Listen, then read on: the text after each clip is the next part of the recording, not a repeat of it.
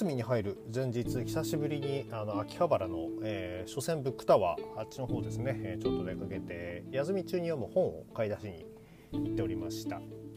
えー買ってえーとね、大きな本屋じゃないと買えない本ということでね、あのー、ちょっとやっと追いついてきた、えーと、達人伝、あの蒼天航路の作者の、ね、キング・ゴンタ先生が書いてる、えー、達人伝、こちらのキングダムより少し前の時代の話って言えばですね、あの興味湧いてくれる方もいるかと思いますけども、そういったその歴史のお話、えー、秦と、えー、戦う、えー、話ですねが、えー、なってまして、まあこれの始皇帝もね、そろそろ読んでるところだと出てきてるんですけど、まあキングダムと比較するとまあどえらいどえらい、まあ、でも一般的なね、あの始皇帝、えー、姓の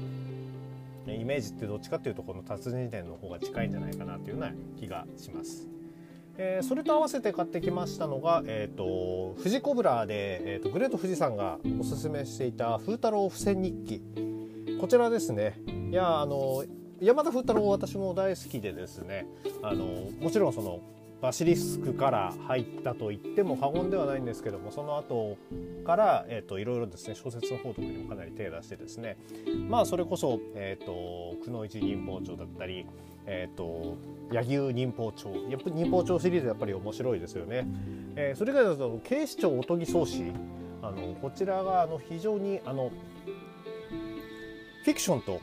えー、ノンフィクションを織り交ぜる、まあ、その辺のね、あのうまさが山田風太郎先生の、あの本当の文のうまさだと思うんですけれども、そういったので非常に面白く読んでまして、えただ実は一番の愛読書がですね、あの人間臨終図鑑というですね、あのひたすらですね、あの若い順にですね、あの有名人が亡くなった年齢でこう並べていくっていう本がありまして、えー、とそれをですね、あの年を取るたびにあの自分の年齢でですね、えー、どなたが亡くなってたのかなんていうのをチェックするっていうですね、ちょっと悪趣味な、えー、趣味も持ってるわけなんですけれども、まあそれは置いといて、でこの風太郎付箋日記、あのそういうことであの非常に気になってですね、えー、近場の本屋探したところやっぱり最新刊ぐらいしか置いてなくてですね、えー、いち、に、さんとさんかん、全さんかんってことで読みやすかったっていうのもあるんですけれども、これ揃えようと思って買ってきて読んでましたら、まあちょうど買ったタイミングが、えー、はちがつじゅうご、読むタイミングがですね、あのはちがつじゅうごにちにかかりまして、えー、にかんの最後が、えー、とこの中でしょうわにじゅうねんのはちがつじゅうごにち、こちらになってまして、ものすごいねタイミングでちょっと読むことになってしまったわけで、でまあその後続けて読んでいく中でですね、まあ自分たちが今平和に、えー、過ごせているっていうのはどれだけありがたい話なのかなんていうのもですね、やっぱりちょっともちろん戦争を知らない世代ではあるわけですけれども、あのおじいちゃん世代っていうのはですね、えー、と戦争真っ只中生きてたわけですし、まあ、父母はねほとんどギリギリかかってない、記憶はほとんどない、ただ戦後はなんとなく覚えている、そういう世代なわけで、自分たちのねあの子供の世代なんて言ったらもう全く戦争の背の字も知らないような世代で、そういった世代にですね、どうやってあの今の平和があるのか、この平和はあの崩しちゃいけないもんだよっていうのを伝えなきゃならないのかなんてことですね、ちょっとあの考えさせる機会になりました。えー、とはいえですね、まあ家族でその戦争ものとかねあの見るなんていう機会もなかなかなくてですね、うん、どうやってねしっかり伝えていったらいいか本当に難しい問題ではあると思っております。でそれ以外に買いましたのは、えー、と田尻選手の、えー、とプロレス深夜特急、えー、こちらですね、えー、田尻選手の新作になりまして、まあこちらあの本当にプロレス、ある意味プロレスの教科書と言ってもいいではないでしょうか。非常に面白い本でして、まあまだ全部は読めてないんですけども、最初がねいきなりイタリアマルタ編ということで、その全日本プロレスには馴染みの深い選手が、えー、とささっと、えー、ふたり出てきますんで、あのここだけでもですねもう面白かったし、あ続き、えー、あの時間見つけてですねどんどん読んでいきたいと思ってます。えそれでは、えー、本題に入ります。えー、大好評、えー、最強ワイルドにホゲホゲと、えー、この番組は多感な時期に、えー、プロレスと最強スーパープロレスファン列伝に出会ってしまったハッスルジョボが、長い年月を経ていろいろ悟ったつもりで全く悟れていないプロレスのあれやこれについて好きに喋ってしまうポッドキャストです。えー、そんなわけで本日は、えー、だいひゃくじゅうさんかい、です、えー、全日本プロレスだいはちかい王道トーナメント、こちらについて語っていきたいと思います。では、えー、参りましょう。まず、えー、昼の部からいきます。昼の部だいいち試合、えー、石川修司 ブイエス 斎藤潤、えー、こちらよんぷんにじゅういちびょう、ランニングにリフトからの片襟固めで石川修司選手が勝利を収めております。えー、潤選手元気よくてですね、いきなり石川選手にこうぶち当たっていったりとかしてですね、えー、なんですけれども、えー、と石川選手、えー、それをいなすかのようにグラウンドでスリーパーで、ね、抑えたりとかしてですね、あのーまあ、大きい人同士のぶつかり合いに関してはあの相撲の経験もある潤選手慣れてると思うんですけれども、寝た状態でですねあの動きを封じられるっていうのってなかなかないでしょうからね。あのまあ、であの今の道場とかですとね、あのおそらく斎藤潤選手、斎藤麗選手よりも大きな選手っていないですから、そういう状態で動き封じられるっていうのってなかなかないと思うので、非常にあの勉強になったんじゃないでしょうか。えー、ちょっとね心配だったのは石川修司選手のスタミナ、えー、とコロナ明けということもあってですね、若干ちょっと、えー、心配はしたんですけれども、まあとはいえあの元気よく戦ってくれてまして、えー、と張り手合戦とかねやってて、まあ、そういう意味では潤選手かなり、えー、勢いあったんじゃないかなと思ってます。えー、ただ、えー、最終的には、えー、とカウンターのラリアット、そして、えー、ジャイアントにいですね、えー、こちらでですね、えー、石川修司選手が手堅く勝利を収めております。最後しっかり握手して終わってましたのでね、あの潤選手の健闘をたたえておりました。えー、だいに試合、えー、ブラックメンソーレ ブイエス 吉田彩斗。えー、こちら吉田彩斗選手ね、本当あの新日チーム上がってたはずなんですけど、あんまりちゃんと見たことなくてですね、えー、ツーエーダブリュー のエースですんでね、あのどういったものなのか非常にあの偉そうですけどお手並み拝見というところだったんですけれども、この日はブラックメンソーレ選手のあのどちらかというとコミカルな試合にしっかり合わせてまして、えー、その上であのしっかり、えー、と丸め込んで勝つっていうところでですね、あのリングの外に落とされて、えー、リングの下に押し込まれて場外ギリギリになったところをですね、あの反対あ反対側いや違うなきゅうじゅうどか、えー、ずれたとこから出てきてリングに戻ったりとかっていうのはですね、まああの普段とは違う、えー、戦いだと思うんですけれども、それでも柔軟に対応してまして、まあ、頭の柔らかさっていうのは見せてもらったかなっていうふうに思っております。えー、試合後はですねあのハブポーズでこう、えー、ハートまではいかないですけどこうちょんってやったりしてですね、まあ、ブラックメンソーレ選手に対して、えー、必要以上に馬鹿にすることもなくですね、まあ本当に爽やかな青年ですね。えー、あの意外とですねあの入場時の時のあのガッツポーズ結構好きなんでね、あの自分がプロレスやってたらちょっと真似したくなるなっていうような動きだったんで、あのそこもちょっと好きです。えー、にかい戦以降もですねあの非常に、えー、今度はしっかりとした、えー、とコミカル要素が少ない試合もですねあのしっかり見ていきたいなと思っております。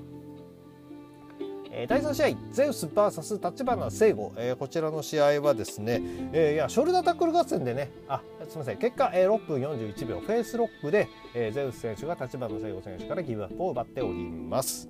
えー、こちらのこの立ち上がりのところでですねショルダータックル合戦とかあったんですけれども、ゼウス選手のあの筋肉にぶつかってですねあの動じない立花選手、やっぱり体の作り込みって非常にいいと思うんですよね。あの解説の、えー、解説でもですねあのちょっとさすがにあの足怪我して少し欠場してたんで足昔に比べれば細くなったっていうような話だったんですけれども、えそれでも下半身の太さっていうのはかなりすごいですし、あとその大胸筋っていうんですか上半身の上半身のでかさとその締まったお腹のあたりっていうのは本当に逆三角形っていうね呼ぶにふさわしくて、立花選手非常にあのやっぱりあの伸びしろがあるいい選手だなと思っています。あのスペースの方でですねあのガガガさんさんとちょっと話した時にもお話ししたんですけれども、あの立花選手に関してはそのジュニアでやるとも明言してないし、えっと、ヘビーでやるとも明言してない、まあ、いわばあの何も言わない状態でのその無差別級が続いてるわけですけれども、あの下手にあのジュニアに混ざるよりですねこのまんまそのまあ、アジアとかに狙いを定めつつあのヘビー級の方と、えー、ガツガツ試合やっていくのがふさわしいんじゃないかなと私は思いました。えー、続きましてだいよん試合、えー、大森隆夫 ブイエス 青柳敦樹、えー、こちらはきゅうふんにじゅうきゅうびょう回転エビ固めで青柳敦樹選手が勝利ということで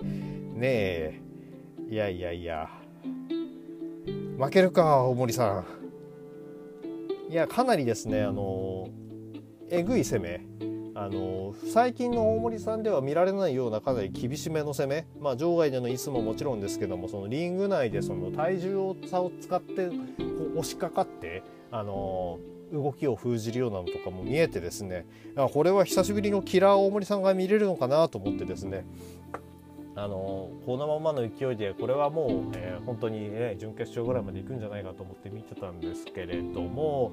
まあまさかの丸め込みですよ。えー、がっちりとジュリアの選手ってやっぱそれがあるんでしょうね。ただね、まあ、結果ちょっとネタバレになっちゃうんですけども、全部通して結局ヘビー級の選手負けたのはここだけっていうことになってまして、ごじゅっさい定年じゃないですけどね、ちょっとここでごねんぶりの出場で大森さんが負けたっていうことにショックを隠しきれないでおります。まあだからね、あの昔から言っているように一人の選手にねあの思い入れしすぎるとですね、こんな風にちょっとあのテンション的にもね響いてくるんでね、まあ箱押しでいきましょうというのは私の持論なんですが、大森さんに関してはねあの別格だったんですけれども、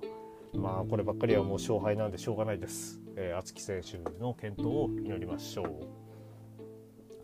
だいごしあい、えー、ライジングハヤト ブイエス、えー、T ホーク、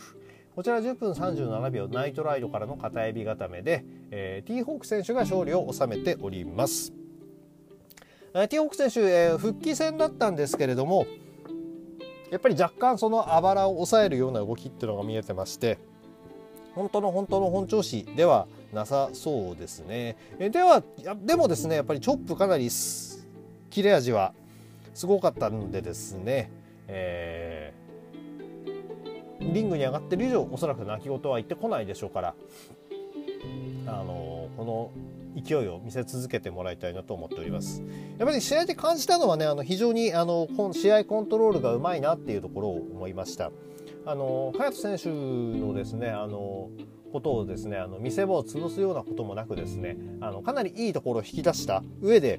あの完全に、えー、叩き潰してたリバースパワースラムボムのような形で落とすやつもですねにはつバッチリ決めて、最後ナイトライドですね、これもしっかりちょっとクイック気味だったような気もするんですけどね、あのがっちり決まってですね、えーと、ハヤト選手を、えーと、下しまして、えー、ライジングハヤト選手の決勝戦で熱き選手と戦いたいという、えー、野望を砕いております。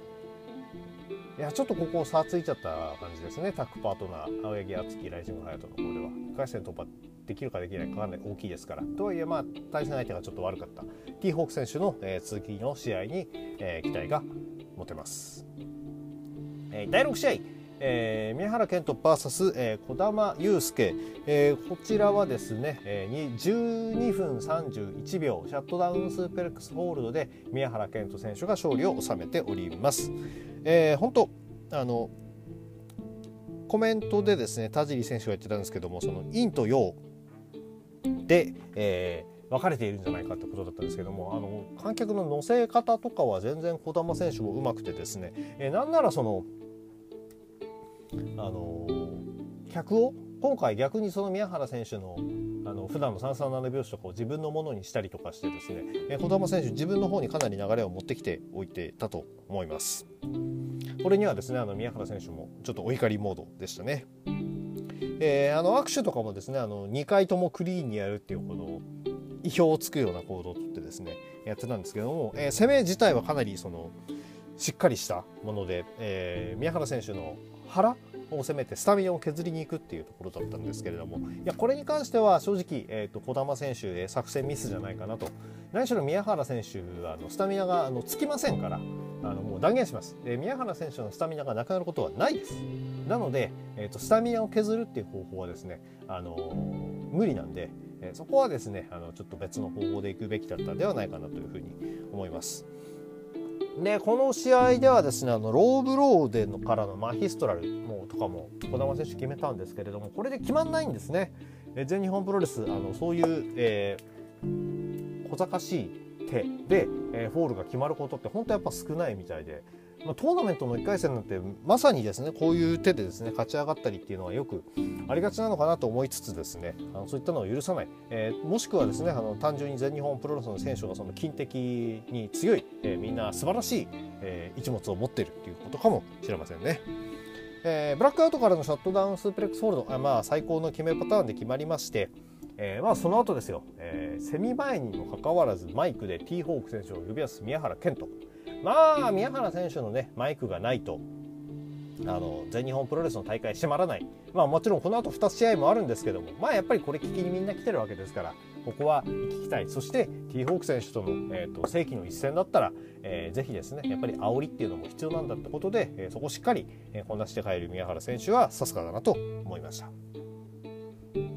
えー、だいなな試合、えー、入江茂弘 ブイエス 熊嵐。こちらはじゅういっぷんじゅうさんびょうビーストボンバーからの片指固めで入江茂弘選手がにかい戦に駒を進めております。えー、これはあのスペースでガガさんさんと喋った時に、えー、とガガさんがベストバウト今大会のベストバウトっていうふうにおっしゃってましたね。えー、私も正直そう思います。えー、あの結果、えー、熊嵐選手が負けたという、えー、結果がですねちょっと残念なだけで、えー、それ以外に関しては、えー、もうほぼ満点だったんじゃないでしょうか。えー、ふたりのぶつかり合い、えー、これ素晴らしかったですね。あの解説でただまあ解説でですねあの来てた佐藤光選手がですねあのこれ俺勝ち上がったらこのどっちかってやらなきゃなんねえのかよって言ってて、それは確かにねあのジュニアの選手からしたら、えー、荷が重いふたりになってしまいそうだったんで、えー、大変だろうなと思いつつですね見てました。えー、もう本当ねあの熊原選手が結構ですねそのボディに狙いを定めるなどですねあのかなり一点集中、えー、戦闘への布石っていうのをしっかりふあのやってましたんで、あのそこっていうのはやっぱりあの田尻道場出身といいますかね、あのそこの、えー、しあの試合の組み立てに対してしっかりしていく部分っていうのは、えー、基礎がしっかりしてるんだなっていうのを見せつけてくれつつ、えー、この日は戦闘音がよんかい出たんですかね。えー、通常の戦闘音がさんかい、えー、セカンドロープからのダイビング戦闘音がいっかい、えー、で最後、えー、フィニッシュの、えー、トップロープからを狙ったんですが、えー、ここでですねあの喋ったりですね字にしても絶対に伝わらない技が発生しました。えー、何かっていうとトップロープの熊嵐選手に、えー、と入江選手が戦闘音をかますっていう、えーとこれ何えーとビデオ逆再生したのっていう、いやいやそうじゃなくてですね、えーと詳しく説明しますと、えー、トップロープに登った熊嵐選手を入江選手があの下から起き上がってですねガツガツ殴ると、えー、そして若干行動不能な状態まで押し込んで、えー、トップロープの上にうつ伏せで寝かせると、えー、トップロープのコーナー挟んでトップロープに引っ掛けてうつ伏せに寝かせた状態、えー、そのうつ伏せに寝ている熊嵐選手にえー、入江選手がジャンプして戦闘音をかますというですねやっぱり伝わらない、えー、でもまあなんとなく分かっていただけたでしょうか。いやそれはもうとにかくこの本当にこの、えー、昼夜通してのハイライトシーンだったんじゃないですかね。さすがにそれでですねあの熊原選手若干動き止まって、その後もですねあのクロスボディとかでですねあの見せ場作ったは作りはしたんですけども、最後はもうあの全てをなぎ倒すビーストボンバーにれんぱつ、こちらでですね、えー、勝利を収めております。えー、ちょっと熊原選手の敗北についてはですねあの語るとちょっとあのキリがなさそうなのでちょっとあのここでは割愛しますが、えー、まのしますまあ入江選手おめでとうございますということです。えー、だいはち試合メインイベント、昼の部のメインイベントは、えー、ジェイク・リー ブイエス 杉でした。えー、こちらは、えー、じゅうにふんさんじゅうろくびょう ディーフォーシー からの片指固めで、えー、ジェイク・リー選手が勝利を収めております。えー、ジェイク、えー、杉をあしらうも、えー、場外に、えー、落とされて、えー、その後ですね、えー、さらに、えー、とと杉選手飛んでくるかと思ったところですね、えー、とフェイントかけられてちょっと、えー、ジェイク選手怒りモードにちょっと入ってましたね。えー、でもやっぱりこの試合でも見せてくれましたよ。あのトップロープに座った杉選手に対してのフロントハイキック、いやーあれ本当すごいですね。その後さらに杉選手はスワンダイブ狙って、えー、とトップロープ踏んだ瞬間にですねこれもあの蹴り落とされるというですねもう本当杉選手にとっては踏んだり蹴ったりの試合だったような気がします。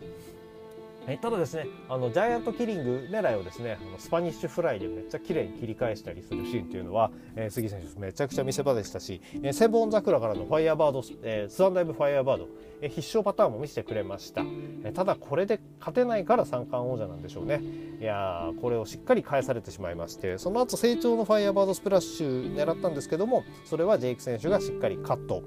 で、えーと、なだれ式ブレーンバスター、えー、後頭部へのジャイアントキリング、そしてえー、と ディーフォーシー の流れ、えー、最後の ディーフォーシー なんとかそのスモパで切り返そうとしたんですけれども、まあそこは力ずくで持ち上げられて、えー、垂直には逆さまというところで、えー、杉選手万事休すでした。えー、試合後はですね、ジェイク選手が杉選手に、えー、まあジュニアはジュニアで盛り上げてくれやなんていう言い方だったんですけど、なんかねちょっとトゲがあるような気がするのは気のせいでしょうか。えー、そういうわけで、えー、昼の部、えー勝者が出揃ったわけです、えー、この勢いのまま、えー、どうしよう、えー、いやこのまま、えー、と夜の部もいっちゃいましょう。休憩なし。はい、えー、じゃあ夜の部です、えー、夜の部はえー、っとですねだいいち試合、えー、諏訪間 ブイエス、えー、斉藤麗ですね、えー、とこちらはさんぷんさんびょうラリアットからの体固めで、えー、諏訪間選手が、えー、難なく勝利を収めております。えー、ちょっとねあまり比較しちゃちょっとまだねかわいそうな気もするんですけども、レイ選手のちょっと勢いがお兄ちゃんのジュン選手に比べるとちょっと弱かったかなっていうのが気になりました。あのサマソルドロップもねちょっとあまり当たってなかったんでね、その辺はもう逆に当てないのは失礼だと思いますんでね、あの諏訪間選手に対してだったらガンガンいきましょう。えー、ラリアットでね最後ちょっと意識も飛んでたみたいなんで、まあただねあの去年いちねん三冠王者として、えー、全日本プロレスを支えた、えー、全日本プロレスの象徴相手にですね、えー、挑むっていうのはやっぱりかなりハードルは高いわけで、まあ、まあ今回は挑んだだけでもまあよしとしておいて、次回以降ですねあのしっかりしたものを見せてもらいたいなと思っております。えー、だいに試合、えーイザナギ ブイエス フランシスコ・アキラ、こちらははっぷんよんじゅうごびょうユタカからの片襟固めでフランシスコ・アキラ選手が勝利を収めております。えー、この試合イザナギ選手蹴りがかなり走ってましたしね、あのー、やっぱりいっかい戦突破にかける意気込み、無差別級トーナメントではありつつですね、あのー、すごいものを見せてもらったなと思っています。で一方のアキラ選手、えー、トペコンヒーローもテキサスコンドルキックも非常に重くてですね、あの本当にあの思い切りの良さがいい武器になってきてるなというふうに思います。え打撃合戦は本当ね一進一退でかなりいいものがあったんですけれども、えー、ありました、えー、そして、えー、と豊かこちらもですねいっかいはイザナギ選手はファイナルカットみたいな形でですね、あの飛んできたえー、フランシスコ・アキラ選手に、えー、自爆させつつ自分も体重をかけるっていうような形でですね切り返したのはかなり研究してきてるんだなって思いましたね。もちろんイザナギ選手もねそのジュニアのベルトに対して、えー、狙い定めてるでしょうから、そういった意味ではその元ジュニアチャンピオンに対しての対策は万全だったようです。えー、ただですねあのその後に発目ですね完璧な豊かを食らって、えー、とイザナギ選手が負けております。フランシスコ・アキラ選手にかい戦に駒を進めました。えー、だいさん試合、えー、こちらは大森北斗 ブイエス 本田隆起ということでですね、あのー、純粋な若手同士の対決っていうのは、えー、とここだけだったような気がします。えー、そんなわけでお互い負けられない一戦だったんですけれども、えー、と前日のねその道場でおそらくやってたであろう動き、えー、しっかりした動きっていうのをですねここではしっかり見せてくれてですね、えー、そういったところであの基礎もちゃんとやってるんだなっていうのが見えたのは非常に良かったなと思っております。えただですねトータルエクリプス、えセコンドにですね熊嵐選手、児玉選手いましてね、あのちょっと乱入とかが入ってやっぱり北斗選手が、えー、ペースを掴んだようでした。打撃もかなりねいい勢いで打ち込んでいくんでね、あの北斗選手あのエルボー最近かなりうまく使いこなしてますね。ただパワーでいくと、えー、体格差、えー、本田隆起選手の体格いいんでね、あのこちらで、えー、と一瞬押しかける部分もありました。ただ、えー、とそのジャーマン狙いに行ったところレフリーをうまく使われて防がれたりとかっていうのはですね、えー、とやっぱりその戦いにおける、えー、そのお互いの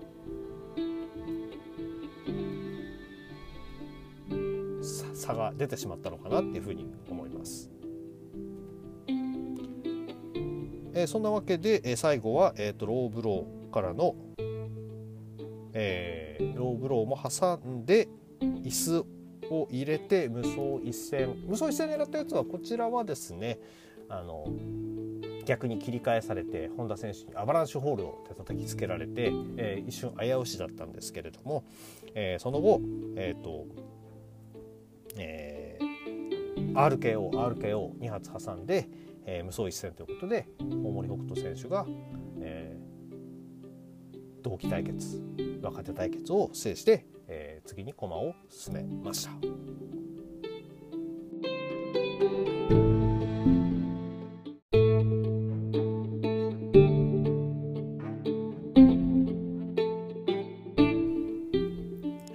ちょっと中断してしまいましたが、えー、引き続き参ります、えー、夜の部、えー、だいよん試合こちらはですね、えー、と田尻 ブイエス デビル紫、えー、こちらはにふんごじゅうよんびょう、えー、回転十字固めで、えー、田尻選手が勝利を収めております。あの紫選手がですね先入場してその後えー、なかなか入ってこない田尻選手だったんですけれども、気がつくといきなり後ろに回ってで、えー、とマスクを剥ぎにかかるというところでですね、もう本当そのマスク剥ぎの印象ぐらいしか試合に残ってなくてですね、えー、ちょっと正直よく分からなかった試合なのかなと思ってまして、あの試合の内容から考えたらだいに試合とだいよん試合入れ替えてもよかったんじゃないかななんて話をですね、あのスペースでもしてたんですけれども、うん、まあちょっと何とも言えないというか何とも言えない組み合わせというか、デビル紫選手が一体何をしたいのか、その辺もですねよくわからないまま終わってしまった一戦だったような気がします、うん、だいご試合、えー、こちらはですね、えーとえー、吉達 ブイエス 佐藤光、えー、はっぷんにじゅうよんびょう吉達ファンタジーで、えー、吉達選手が勝利を収めております、えー、佐藤光選手のね、あのー、ツイッターでの、あのー仕掛けっていうのは一体何だったのか、えー、結局何、えー、総合格闘技エセ総合格闘技が結局ハートヒットよりも強いのか、えー、なんかもう何が何だか分かんないんでもういいや、えー、はい、だいろく試合、えー、田村段 ブイエス、えー、アブドーラ小林選手、えー、こちらはですねあの非常に、あのー、面白かったです。えー、と朝の部朝ってんですね、昼に、えー、と新木場で大日本プロレス自分のところの試合に出たアブドーラ小林選手、あれ結果言いましたっけ、えー、ときゅうふんじゅうよんびょうバカチンガースリーパーでアブドラ小林選手が勝利です、えー、昼の、えー、新木場大会で大日本プロレス自分のリングで、えー、戦った、えー、と小林選手も頭にですね、えー、包帯巻いて出てきてます、えー、流血してますよという言わんばかり、まあそりゃそうですよね、だって昼やって夜で傷治るわけないですから、えー、もちろん田村選手そこ狙ってきます。もうガンガンヘッドバッターやって流血、田村選手のねあの金髪が、えー、赤く染まっていくシーンっていうのはですね、もうなんかうおーという感じがしました。でさらにですねあのその場外とかですねあ場外とかにもなるんですけれども、やっぱり場外戦とか乱闘戦になると、えー、と小林選手かなり、えー、お手のものですからね、えー、と自らその流血した、えー頭を使ってのヘッドバットを繰り返して、さらにテーピングを使って、えー、首を絞めていくのでですね、えー、田村選手もかなり、えー、いい洗礼を受けておりました、えー、ボディスラムでですねあのアブドラ小林選手を持ち上げるのとですね田村選手も少しは見せ場を作ることはできたんですけれども、えー、と狙ったスピア、えー、こちらはですねあのがっちり抑えられてですねそのまま人間風車なんてですね食らってしまいまして、えー、とバカチンガーエルボー、えー、これはですねなんとかにで返したんですけれども、えー、その後バカチンガーって言いながらのスリーパーホールドで、えー、あの太い腕でですねあの締め上げられてしまっては、えー、田村選手たまらずタップするしかありませんでした。いやーやっぱり蓋を開けてみると、えー、小林選手の印象しか残らないんで、えー、この印象をですねどうやって全日本プロレスの選手は、えー、破っていくか、えー、次に当たる選手まあ沢間選手なんですけどね、そこが大きな課題になるんではないでしょうか。えー、セミファイナル、えー、夜の部とセミファイナルは岩本浩二 ブイエス、えー、土井浩二、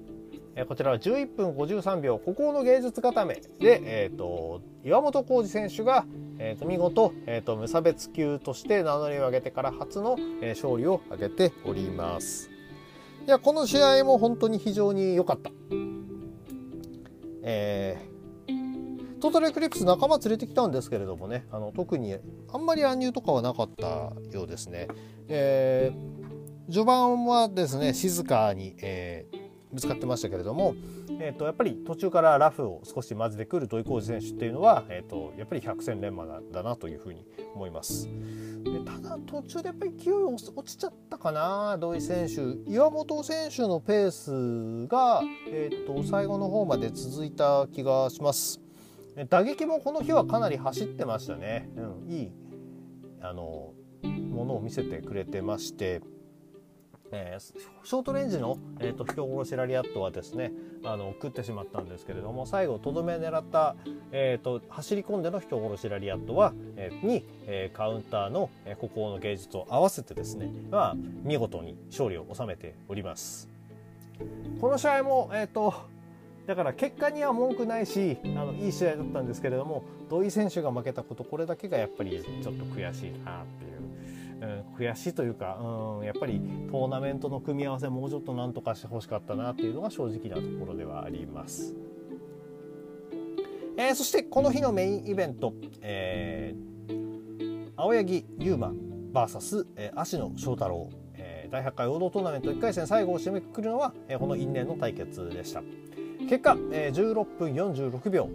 えー解禁 T ボーンスープレックスからの片指固めで芦野翔太郎選手が勝利を収めております。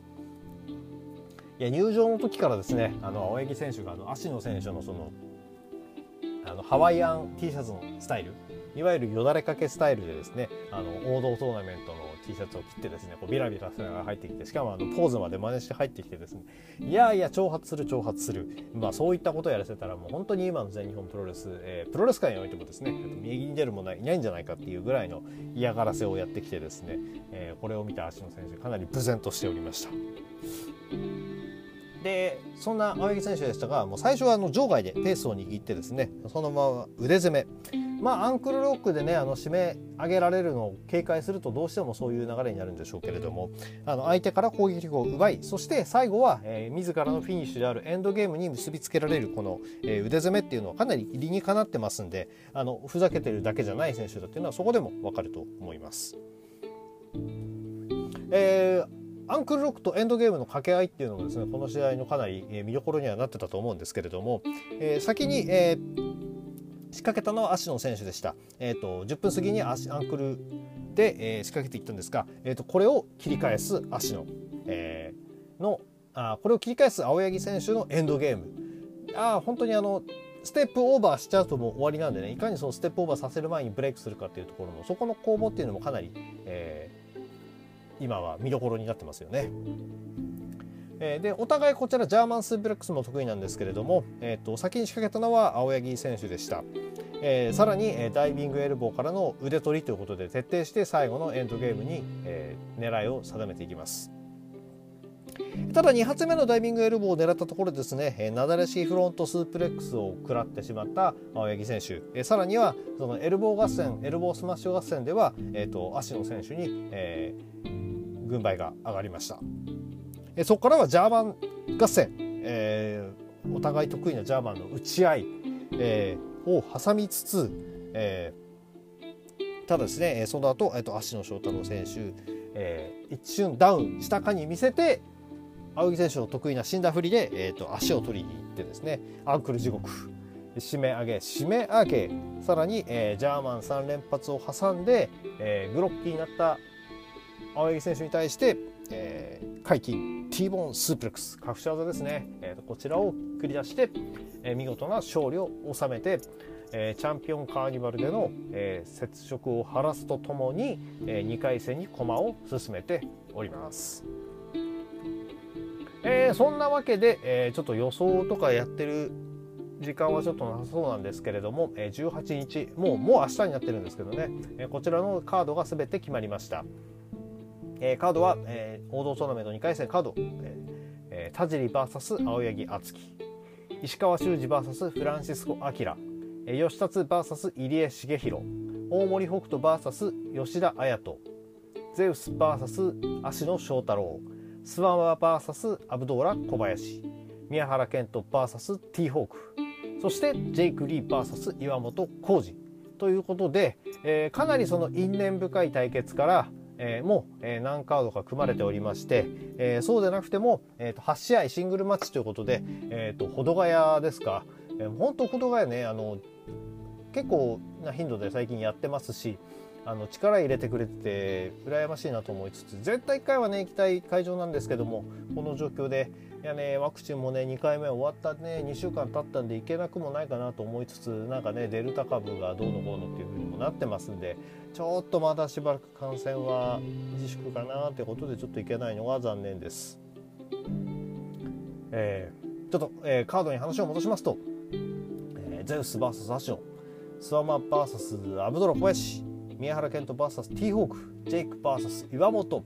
の辺なんかは本当にですね、あの後楽園ホール大会のメインを飾ってもおかしくようなおかしくないようなカードが目白押し、もう本当あの行ける方はぜひね行ってほしいですし、えっと生じゃなくてもいい、ちょっと ブイオーディー じゃね残念なんですけども、まあ、生じゃなくても見れるということでですね、あのこちら楽しみに、えー、と見て見ていきましょう。えー、それでは、えー、今回もこんな感じで、えー、全日本プロレスの素晴らしさを伝えつつ終わらせていただきたいと思います。えー、この番組では皆さんのご意見ご感想をお待ちしております。ツイッターでのハッシュタグ強ホゲでのつぶやきや ディーエム リプライ、えー、質問箱、質問箱の方に何かお書きいただければ、えー、翻訳させていただこうと思っております。えー、それでは皆様ワイルドな一日をお過ごしください。